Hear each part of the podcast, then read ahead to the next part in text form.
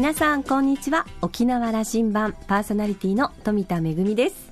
明日は体育の日。皆さん普段運動してますか？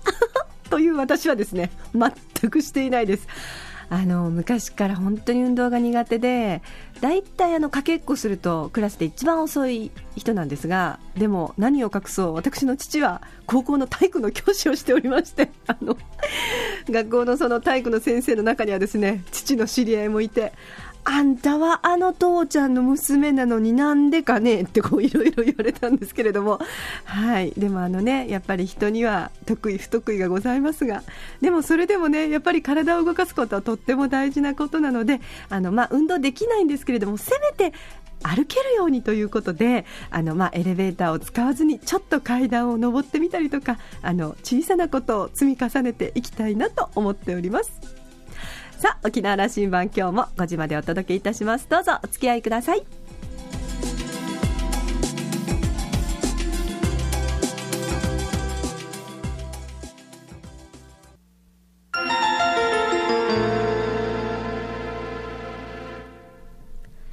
那覇空港のどこかにあると噂のコーラルラウンジ。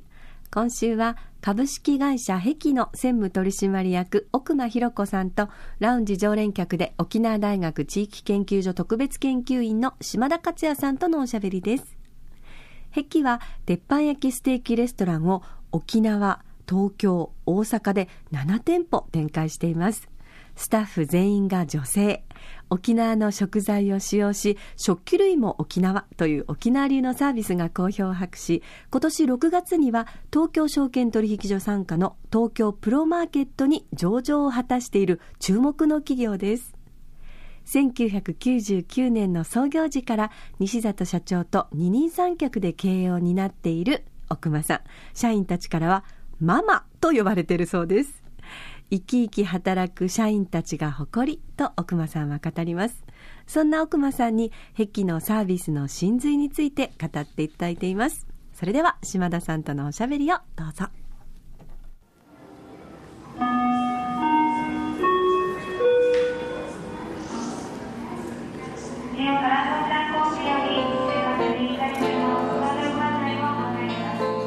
奥間さんは、はい、あのずっと若い頃からサービス業だったんではないんですよね。はい。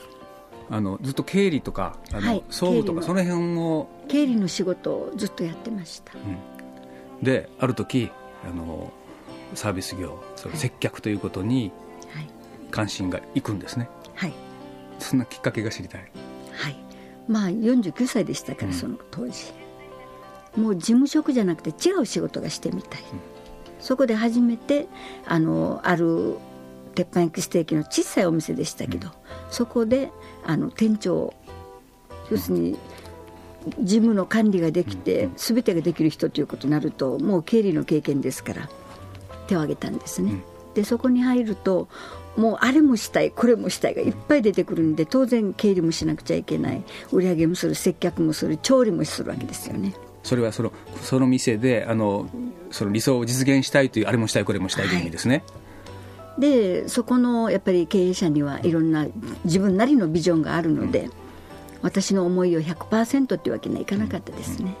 うん、あのやろうやと。例えば、はい、どんなことがそこでその前の時は実現しようと思ってできなかったことなんですか、はい、私は沖縄の料理を出したいと思いました、うん、例えばお吸い物あの頃は味噌汁という、要するに鉄板焼きには味噌汁だっていうなんか決まりみたいなのがあったみたいですけどもあの牛肉ですからね、でも私はそこで稲盛町を出したいとか、うん、それから沖縄の輪郭を出したいとか、うん、そういう思いがだんだん膨らんできただけ。鉄板焼きステーキとはそれが合わないんだというのが常識だったわけですね。はいそうです。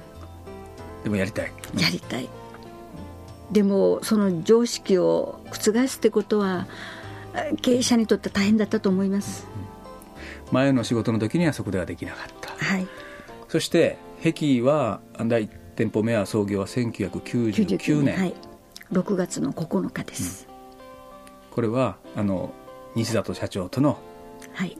コラボペアでスタートさせたんですね、はい、で女性スタッフだけでやろうってやってますから、うんうん、社長としてはあの頃あんまり納得してなかったんじゃないでしょうかね、うんあのそれも一つのもう今となれば壁の最大コンセプトの一つですよね、はい。スタッフみんな女性と、そうです。であの前のお気持ちその沖縄の料理をそこで出せるか。はい。出しました。1店舗目のその作っていくところのあのどんなことが思いとして起きてたか聞きたい。そうですね。あの頃に一番最初にやったのはまず中身のお吸い物を沖縄風中身汁じゃなくて少しおすまし風にして県外の人でも県内の人でも美味しく食べれるようにと。あの結構あっさりめのね。あっさりめの。ですですからだしはしっかりとります、全部店舗で。あの食事終わったとあの出てくるもの,、はいあの僕もあの一緒にいた人からこの水もあの中身汁これしっかりしてるよねと。あのと言いながらあの中身汁っていうのはこれ勝負するの大変で本当の沖縄料理分かってる人が作らないとあそうなんです。のバレちゃいますよね。はい店舗で何度も何度もこう湯がきは捨てでやりますから、あの臭みを取るために。あの中身汁はその東京の銀座でもそれから大阪の梅田でもはい。同じ味で。同じ味です。大丈夫。はい。その1店舗目のスタート、はい、女性スタッフ。はい。女性スタッフでやりたいっていう意思でもちろん私も現場入ってましたのでただ私の年齢で現場に入るとなるとあのユニフォームを着るわけいきませんから私は和服を着て入りました、うん。割烹着をして。でそのうちお客さんがママと呼び出してきて、まあいいかということで、ママという私はこういう名詞がついてるんです。いま、未だにママです、だから社員が、えー今100名はい、近くになっています。もあの、はい。奥間さんは社員たちからは店舗に行くとママです。ママですよね。はい、事務所では専務になりますけども、うんうん。店舗に行くともう社員はママと呼んでくれます、あの先週琉球新報で壁の上場のことが中心にこう取り上げられていてねはい。1ページで記事になっていて、その中で、うん、奥間さんのコメントはね生き生きと仕事する社員たちが社員を見るのが自分のあの誇りであると。はい、かかわいいんでしょうね社員たちが、はい、とても可愛いです。うん。で東京にも大阪にも送り出してはい。どんなその教育方針というかその社員たちの、おうん、心構え作っていらっしゃるんですか？はい、私はサービスっていうのは、まあ、おもてなしとしてあの何も型にはまったことはないと思ってるんです、要するにその人を見てその人のどどういうことをしてほしいのか心配り気配り。それのそのお客様のあの求めてるものが合致すればご満足いただけるとずっと思ってましたから、ですから社員にはあえて難しいことしなくていいんだよとあなたの心で接しなさいと。これが一番難しかったりするんだけども。というそのためには本人が楽しくないとダメなんですよね、そこですね。はい。だから本人が楽しくないとお客様に楽しい思いさせることはできないです。ですからちょうど今私たちも勉強会で、そういう心の勉強会なんです、マニュアル勉強じゃないです。うん。新聞であの毎週火曜日ですか、はい。うん、午前中にこれ自主参加の勉強会があるんですよはい。ね、はい。どんなふうなその勉強会になってるんです？はい、まずドラマを見ます、ドラマを見て今度これをグループ討論をして。どんなドラマになってるんですか？それ言ってもいいんですか、いいですよ、あのリアルクローズっていううん。最初それですね、あのデパート物語です、それを見せることで黒木瞳のすごい素晴らしいあの発言あるんですね、でそれを私は感動した時にあみんなに見せたい、そうするとそれを自分の店舗に置き換えるんですね、んみんな。じゃああの働く女性の生き生きとした姿を、はい、あの映像で見るわけですね。そうです。イメージ作る。はいではい、それを見せたりそれからあのドラッカーのうん。勉強でもって。でドラッカーはあの年上であろうが年下であろうが誰であろうと正しいことを正しく言いなさいとうん。言ってるんですね。ですから私たちはあの先輩だから何も言わないじゃないんです、正しいことを正しく言えば先輩もちゃんと受け止めてくれます、じゃあ壁という会社の中であのそういうディスカッションが行われているとはいいう空気を醸成するようなものですね、はい。うん。まあ、あのは楽しく働くための源泉みたいなものでありますよね。そうですね、ん。自分の思いが言えなかったら気持ちが言えなかったらどうしようもないです。上司にも言えるような、はい。あのムードにしてありますか？はい。ママのことが怖くて言えないとかいういえそんなことないですよ。私にいっぱいあの意見が来ますそのたんびに私はあいいことじゃないのってこれがイノベーションだよね。うんということでいきます。壁の社員たちの顔僕何人も顔浮かぶんですけどもママにはどんな相談あるんですかね？どんな幅の恋愛事の相談もするんですかいやね残念ながら恋愛の相談は受けてないです。受けないようにしてるんですか？いや言ってこないです。ただこれも言っていいかどうかわかんないけど、あとでこのあの話はいやこのラジオは言っていけないことを聞きたいラジオなんで、うん。あの高校卒業してうん。はい、高校卒業して入ってくる子どもたちにとっては、高校時代から付き合ってる彼氏彼女いるわけですよね、そうするとうちのスタッフは成長がすごく早いんです、そうすると1年ぐらいで「さよならしました」って言うんですよ。うん、要するにあの成長のスピードが彼氏と違いが出ちゃったわけですそうねなんです。でそういうことの報告は私にあるんです、彼氏と別れました。という報告が。それはどんなふうに答えてあげてますか？私おめでとうって言います。はい。というのはあなたが成長していい女性になった時にはいい男性が現れるでしょ？高校時代の男性じゃわからないよね。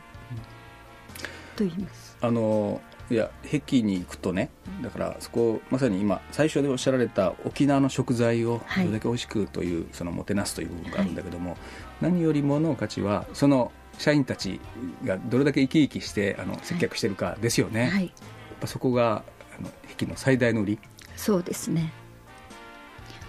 本当に楽しくしてます、うん。あの本当にこの前もあのお話をしたんですけどもあの団体のお客様が入った時に、普通は「わあ今日団体だ疲れる」って思うのが普通だと思うんですよ、うんところが「今日パーティーがあるんです」って私のところに報告来たんですね「えパーティーって何?」って聞いたら「いや団体が30名入ってるんです」と。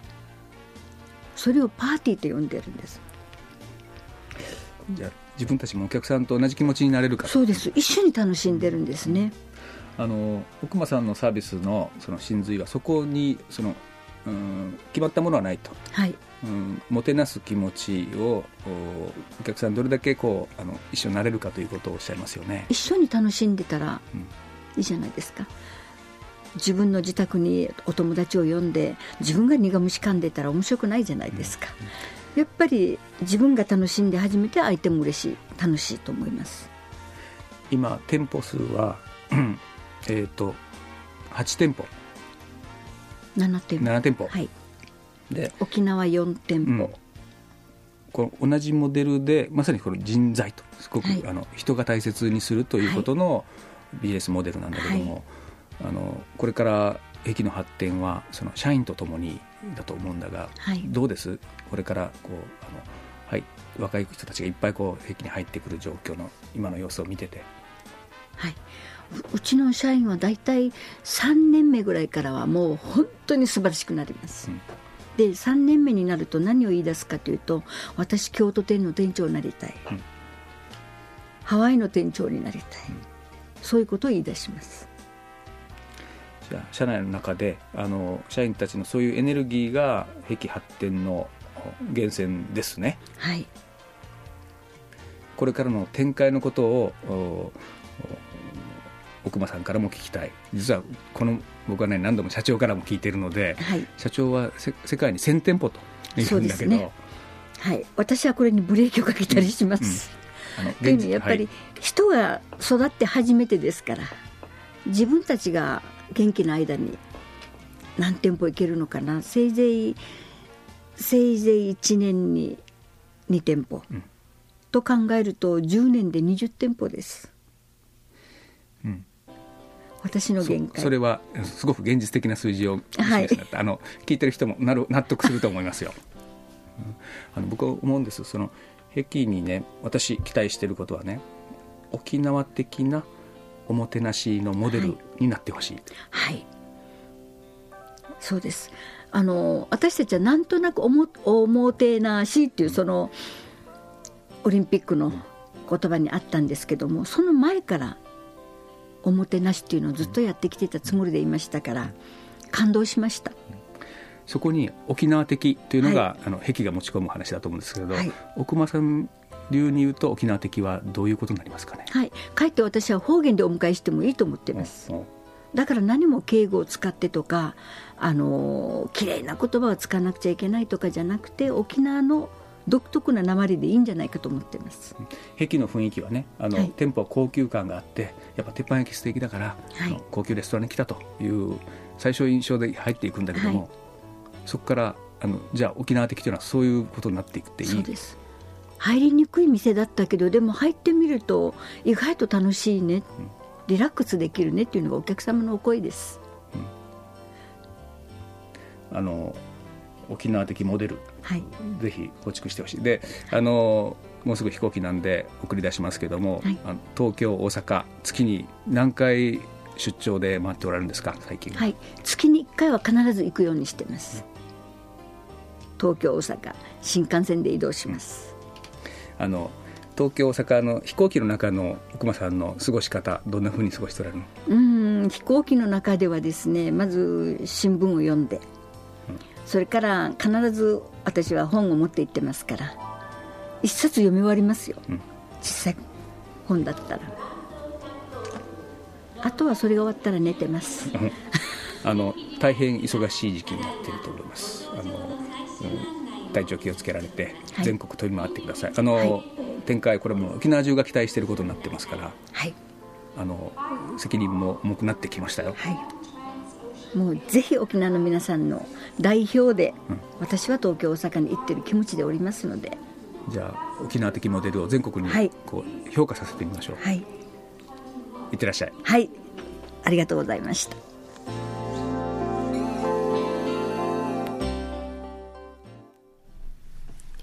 一昨日の琉球新報の大きな記事ご覧になった方も多いかと思いますけれどもその中でも、えー奥間さんねお写真入りでご紹介されてまして生き生き働く社員が誇りですということをおっしゃっていますね、えー私もよくあの、まあ、自分へのご褒美とかそれから特にあのお世話になった方へ大きな舞台が終わった後に、えースタッフにありがとうの気持ちを込めてご招待するのはやっぱりあの壁に行って美味しいお肉を食べるというのがですねねありますよね、えー奥間さんのおっしゃられていた沖縄流のおもてなし。これが本当にあの、ね、お店に行くと感じますよね。えーリラックスできて、本当にあの、アットホームなおもてなしがありますよね。島田さんは、えー壁の成長、そして発展は沖縄の観光産業、サービス業界の発展に、まあ、あの、少なからず影響を与えているはずだと。優秀な人材で沖縄的なサービスを成功させて、観光サービス業のマイナス部分をプラスに転換させることができるか。これは、壁の大いなる挑戦であると。そんな風におっしゃっていました。沖縄流の心のこもったおもてなし、ぜひこれからもご活躍を期待しています。今週のコーラルラウンジは株式会社碧の専務取締役奥間博子さんとラウンジ常連客島田克也さんとのおしゃべりでした。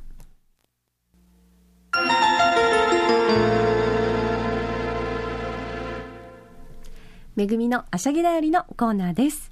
スポーツの秋という方もいらっしゃるかもしれませんが、芸術の秋でもありますよね。えー秋は本当にね、舞台公演も多いんですが、今日はですね、今度の土日にあります、えー沖縄県立芸術大学の定期演奏会のご案内ですよ。まずはですね、土曜日19日は洋楽の定期公演があります。今回はですね、ピアノの祭典ということで、ピアノの曲を中心に演奏会が行われます。えー土曜日19日の、えー夜の7時からですね、沖縄県立芸術大学の、えー総学堂ホールで行われます。そして、翌20日はですね、今度は、えー琉球芸能の方の定期公演ということで、えー沖縄県立芸術大学音楽学部の、まあ、琉球芸能を専攻している皆さんの講演と、そしてまたあの先生方の講演がありますよ。今回こちちらはですね、20日日曜日午後の6時から、名護で公演があります。えー、名護市民会館の大ホール、入場料は、えー、一般が1000円で、えー、小学生から大学生まで、学生の方は無料でご覧いただけますので、ぜひ、えー、こちらはですね、琉球舞踊とか、それから、えー、琉球古典音楽の演奏などがあります。あのー、私もですね、この秋、まあ自分の舞台の、まあ、演出作の準備もしながらなんですけども、結構あの、お友達の発表会とか、それから、あの、先日日はですね、えー、国立劇場沖縄の方に研修生の発表会なんかも見に行ってきたんですけども、やっぱりいいですね。あの、舞台作るのも楽しいんですけれども、本当に純粋にお客さんとして楽しむのも、あの、やっぱりいいなと思います。ぜひ皆さん、スポーツの秋、そして芸術の秋、ご堪能ください。めぐみのあしゃぎだよりのコーナーでした。